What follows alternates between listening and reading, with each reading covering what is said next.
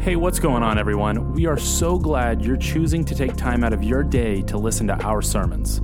Our prayer for you is that these messages would not replace your belonging to a local church, but would only be supplemental in your walk with Jesus. With that being said, we love you and we hope you enjoy the message today. Wow. Apparently, uh, apparently, all of those singing lessons I gave them paid off. and if you'll buy that, have, have you, uh, you ever had one of those thoughts that just kind of grabbed onto your mind and you, you couldn't let go of it? And it just sort of just attached itself and you just pondered it and over and over.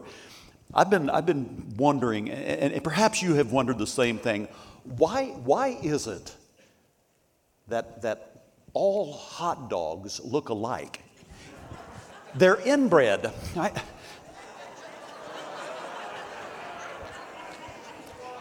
Uh, that, that's just food for thought.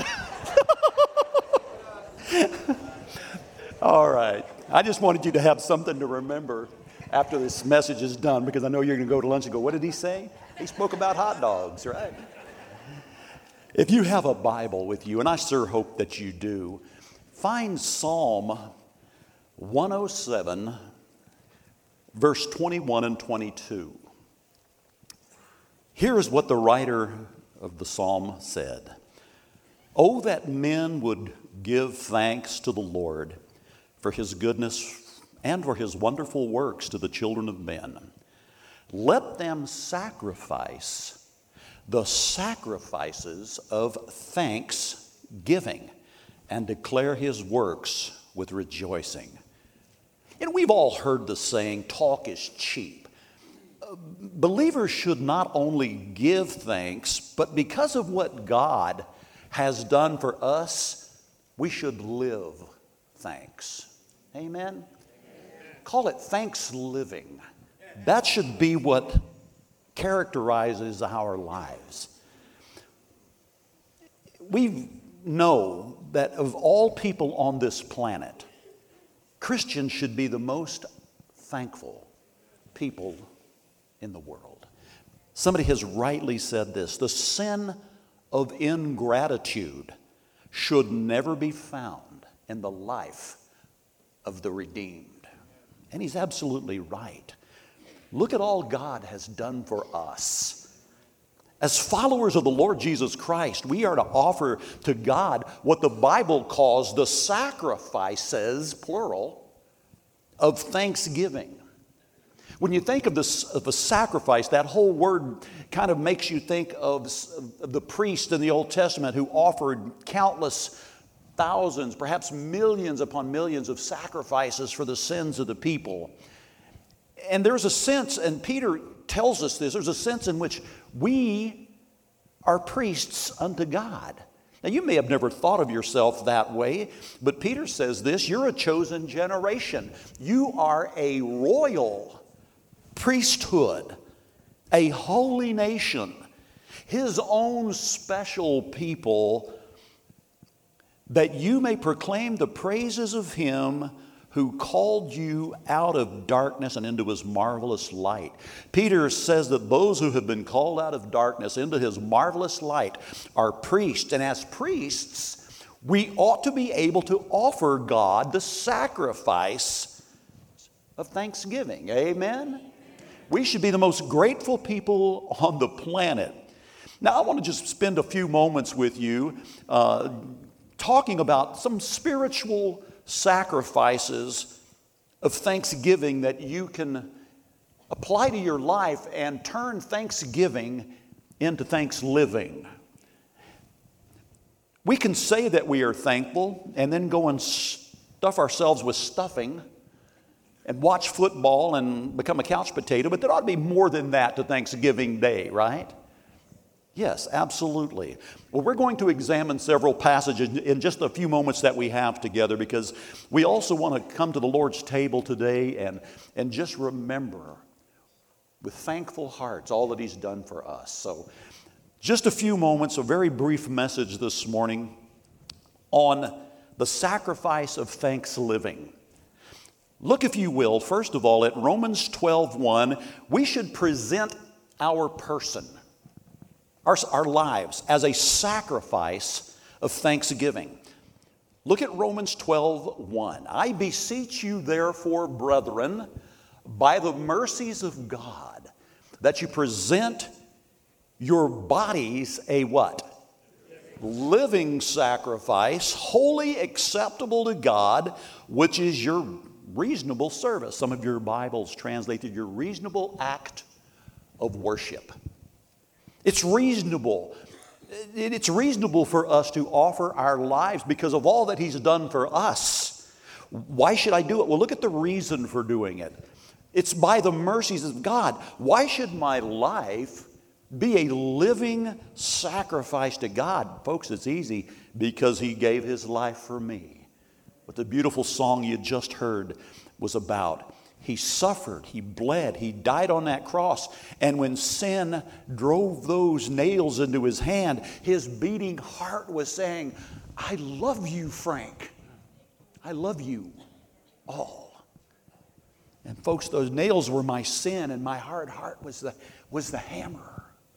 When I think of such things, I can hardly contain my, myself because I cannot fathom the depth of love that would be a part of Him to take Himself all the way and offer His life a ransom for me. And Paul says, I beseech you, therefore, brethren, because of the mercies God's had, because of God's goodness, that because of that, you present your bodies as a living sacrifice for Him. It's a similar thought but I want you to look at this passage up on the screen from Second Corinthians, because it kind of looks at it from a different, a different point of view, but I think it's essentially saying the same thing. Verse 14 For the love of Christ compels us. When you consider the love that Jesus has for you, that ought to be a driving motivation. Because we judge thus if one died for all, then all died. And he died for all, look at this that those who live should live no longer for themselves, but for him who died for them and rose again. Paul said to the Galatians, I die daily. Paul saw his life as an act of worship. He laid down his life every day. That's, that's a living sacrifice. You know what our Lord did. He served one who betrayed him. He healed one who came to arrest him after Peter chopped his ear off. He healed the man who was part of that mob. And then he loved the very world that crucified him. The reason we should be a living sacrifice is because all God has done for us, the mercies of God. And Paul says that's the reason, but look at the requirement of it. it, it how, how must I give myself to Him? How? Voluntarily. We give ourselves voluntarily. He says this in verse 1 again Look, I beseech you, brethren, by the mercies of God, that you present your bodies a living sacrifice, which is holy and acceptable to God, which is your reasonable act of service. So, no less than four times, he says, You, your. What does that indicate? The implication is, is that Paul, nor anyone else, can force you or I to become a living sacrifice. Nobody can make you do that. The word present is a word that was used of a man joining an army voluntarily. There are two ways you can get into the army you can go down and present yourself, or they can draft you. But, folks, there's nobody that can make you do this. You must do it willingly. Here, here Lord, of my own free will, I present myself. And, and, have you ever just laid yourself out on the altar of service for Jesus? And Lord, it's not what I want, it's what you want with my life. That's a living sacrifice. But you know the problem with a living sacrifice? Is that it can walk away from that altar. you ever think about that? The picture here, in, in, in, I think in Paul's mind, as he's talking about sacrifices, is you go all the way back into the Old Testament where God had Moses build a tabernacle out there in the wilderness, and that became the, the central place of worship among the, the millions of Hebrews that came out of Egyptian bondage. That was their worship center, that was the place where, where God's glory dwelt. But as you would walk through the gate of that tabernacle, there would be this brazen altar. And the people who brought their, their, their offering to God, it would be slain and then it would be, be cut up and it would be placed on this, this altar. And because it was, you know, I'm going to be a little gross here, but because it was fresh blood and meat, it, it, could have a tendency to slide off the altar. And so, what God instructed the priest to do was to have these things called flesh hooks, which had cords attached, and they would sink them into the flesh and then, a and, and put those cords down and anchor that sacrifice to the altar where it couldn't move. It was also a picture of Jesus being bound to the cross. But in a practical way, it served simply to keep that slippery piece of meat from sliding off the altar. now, I know that's kind of a strange illustration to think of, but let me ask you a question. I think you'll understand. Have you ever made a commitment to the Lord and then tended to kind of slide away from that commitment? A couple of you shook your heads. I heard the rattling. Have you ever told the Lord, that's the last time I'll ever do that, Jesus? I'll never do that again. Lord, from now on, every single day you can count on me. And then you just kind of, after a period of time, slide off of that altar of sacrifice. We've all been there, right? Every one of us have said, Lord, I'll do that for you every day but it doesn't always work. The two flesh hooks, if you will, that'll keep you and I bound to the altar devotion. That is your love for Jesus. That's why Peter said, You need to grow in his grace, right? You, and Paul said, the, the, love of Christ constrains us. It's, it's, and it's your love for Jesus, your devotion to Jesus.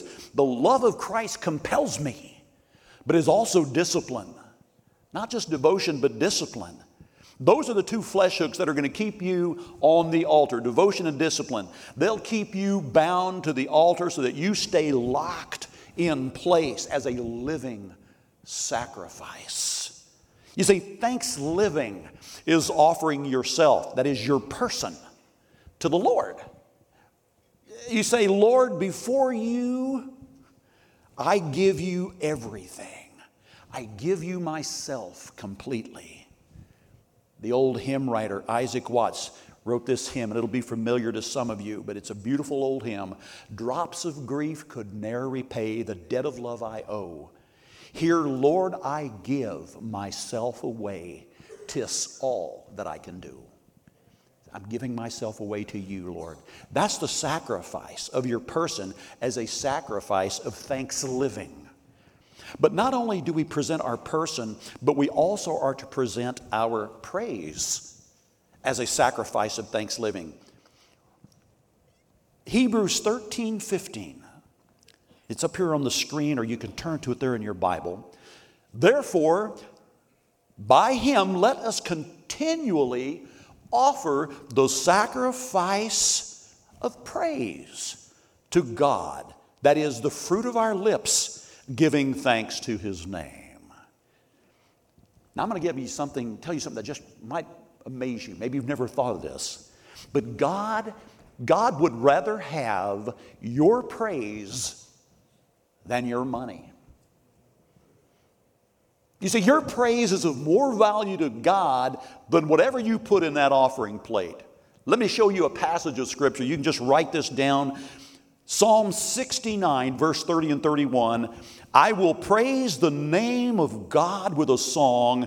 I will magnify him with thanksgiving. This also shall please the Lord better than an ox or bull which has horns and hooves. Whatever I bring to the, the, the altar, while that is important, he says, this pleases the Lord too when I give praise to his name in a song. Folks, your praise will please the Lord more than your material gifts. Now, listen, praise is no substitute for your material gifts. We're going to see that here in just a moment. But understand just how important your praise is, and that your praise really ought to be a way of life. By him, therefore, let us continually offer the sacrifice of praise to God. You see, you don't come to church to praise the Lord, you bring your praise with you to church. That's the way it should be. Amen? Amen. You enter into his courts into his gates with thanksgiving in your heart. You enter into his courts with praise. You're already doing that before you come in here and secure your chair. You see, that's why the psalmist said this I will bless the Lord at all times. His praise shall continually be in my mouth. See, you don't come to church to praise the Lord. Listen, you don't commence your praise here. You should be continuing your praise when you get here. Amen? And you know what? Nobody ought to coerce us or have to beg us to sing to offer those kinds of praises to God. If we have to beg you to sing to, to the God who saved you, something is already wrong in your heart. It should be flowing from your heart.